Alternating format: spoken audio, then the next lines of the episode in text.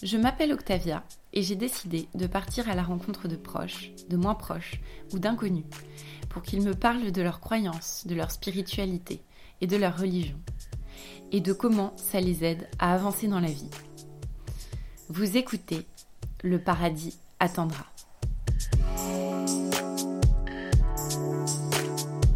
Personne ne meurt sans que quelqu'un de ses proches, de ses amis ou de ses voisins n'en ait été prévenu par un intersigne. Dans la légende de la mort, Anatole Lebras nous parle de ces signes annonciateurs d'un décès et qui nous parviennent si nous savons y être attentifs. Pensez-vous qu'en se fiant à nos ressentis physiques, on puisse faire de meilleurs choix et même anticiper certains événements, comme la mort d'un proche?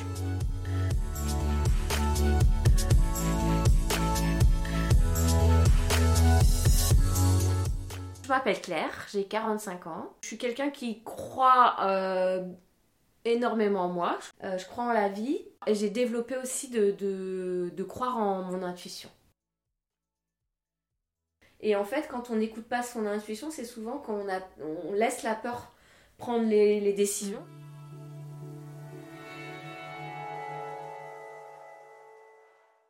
Euh, par rapport à mon enfance, ma, mère a, une place euh, très importante et ma maman est d'origine africaine. Chez les Africains, il y, a, certaines pratiques. J'ai entendu parler quand j'étais petite, etc. Et euh, ma maman me parlait de la mort comme faisant partie de la vie. Quand j'étais petite la nuit, en fait, je voyais, alors que je voyais un petit bonhomme blanc au bout de mon lit. Et ça me mettait, euh, à chaque fois, ça me réveillait la nuit. Je pense que de par mes origines, j'avais des, perceptions de certaines choses. Elle m'expliquait qu'en fait, les, euh, les morts vivaient avec nous, c'est-à-dire qu'en fait, bah, il y avait deux mondes qui cohabitaient, plus ou moins. Et euh, c'était, mais on les voyait pas en fait. Et qui nous rendaient visite la nuit. Mais ils rentraient jamais, ils restaient juste à la porte de la chambre, mais ils ne devaient pas rentrer. Et et ils étaient toujours accompagnés pour ne pas rester. Ma mère me disait qu'en fait, euh, en tout cas, elle a, eu la visite de sa tante décédée. Elle avait vu aussi sa grand-mère qui était décédée quand elle était plus jeune. Et euh, donc, elle avait une perception aussi. Euh, bah, quand les gens allaient mourir, hein, c'est vrai qu'elle sentait une odeur particulière qu'elle a jamais su vraiment me décrire, mais que c'était l'odeur qu'elle appelait l'odeur de la mort. Donc, à chaque fois qu'elle sentait ça, bah, il y avait toujours un décès dans la famille assez euh, euh, rapidement derrière, euh, derrière ces dires. Et c'est vrai que moi, personnellement, je ressentais moi déjà des choses, des présences. Il y avait des lieux où je me sentais pas forcément bien non mm. plus. Euh, notamment les grandes maisons anciennes qui craquent, etc.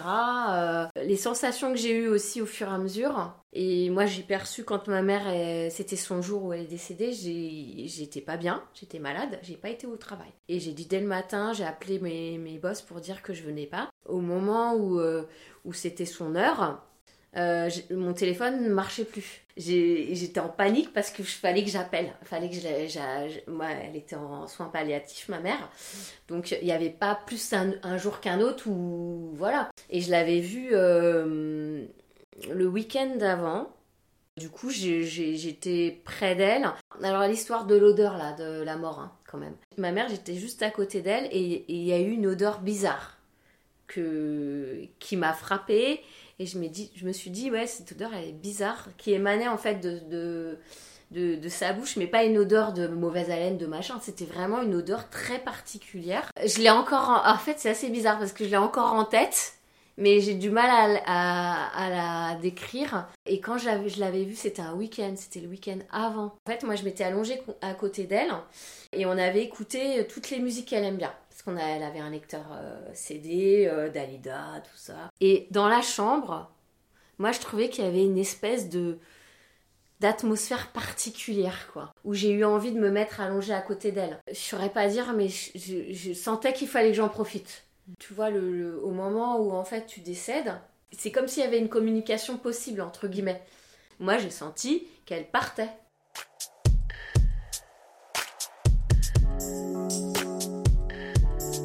je me suis fait ma propre idée au fur et à mesure de, ce que j'ai pu avoir comme expérience au fur et à mesure de mes lectures. Pour moi, je pense qu'en fait, on a plusieurs vies, que euh, chaque vie que tu mènes, tu as des choses à apprendre, il faut que tu évolues de telle manière pour que bah, ce soit la fin. Quand tu as fait tout ce que tu as à faire dans ta vie, et bah, c'est ton jour de mort, tac, c'est bon, boum.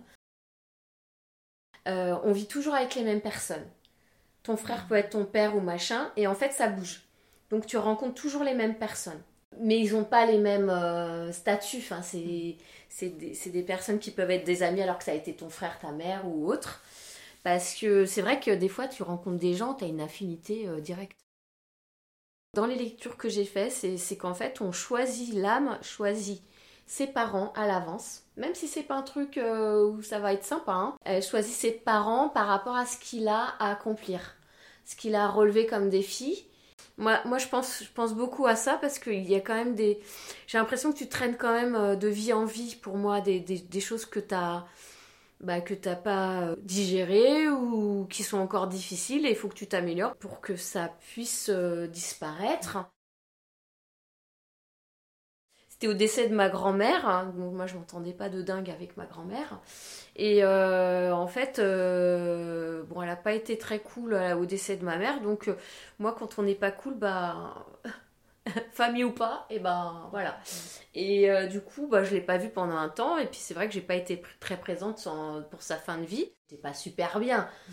Euh, et euh, en fait, il y avait une dame que je connaissais pas. Elle est venue me voir. Elle m'a dit euh, Vous êtes la, petite fille de, de, bah, de ma grand-mère. Elle, a trouvé en fait les bons mots. Elle me dit Vous savez, vous devez pas vous en vouloir. Vous avez fait ce que vous pouviez avec comme, comme vous étiez. Tu vois, on m'a parlé de choses qui m'ont fait comprendre pour la relation que j'avais avec ma grand-mère. Mmh. pourquoi c'était comme ça. Ça, ça s'appelle la synchronicité. En fait, on a tous des ressources en nous, parce que quand je vois, euh, moi quand j'ai perdu ma mère, ça a été quand même super balèze. Euh, quand euh, tu, te fais confiance et que tu essayes de, parler, alors ça, fait cucu, hein, mais de parler avec ton cœur, hein, tu te rends compte de plus de choses qui se passent dans ta vie, des, gens que tu vas rencontrer, tu leur parles plus, tu es plus ouverte, tu déclenches plus de possibilités, plus t'es négatif, plus alors là, c'est tu peux être sûr, ça va, ça va être la fête des, des du, euh, de la malédiction. Tu vas t'enchaîner les trucs. L'histoire d'écouter ton cœur, en fait, c'est d'avoir l'ouverture suffisante pour que ton intuition prenne sa place et que tu la laisses te, entre guillemets te parler.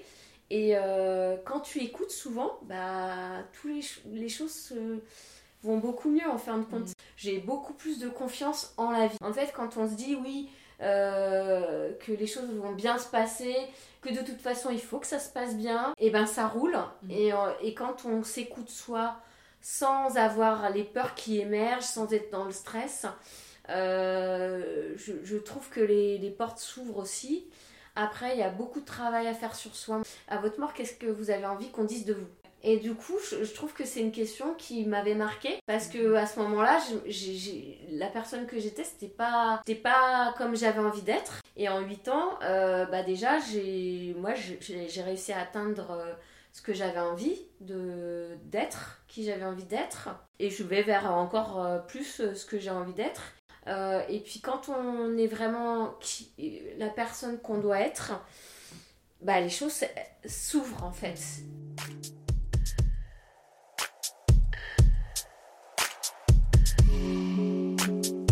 Nos croyances sont souvent associées à notre intellect et nous ne sommes pas toujours à l'écoute de notre corps et de nos intuitions.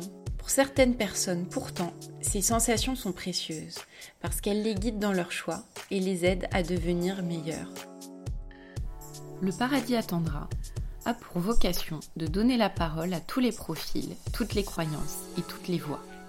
Si vous êtes intéressé et que vous souhaitez partager votre histoire de croyance ou de non-croyance, envoyez-nous un mail à leparadisattendra at gmail.com.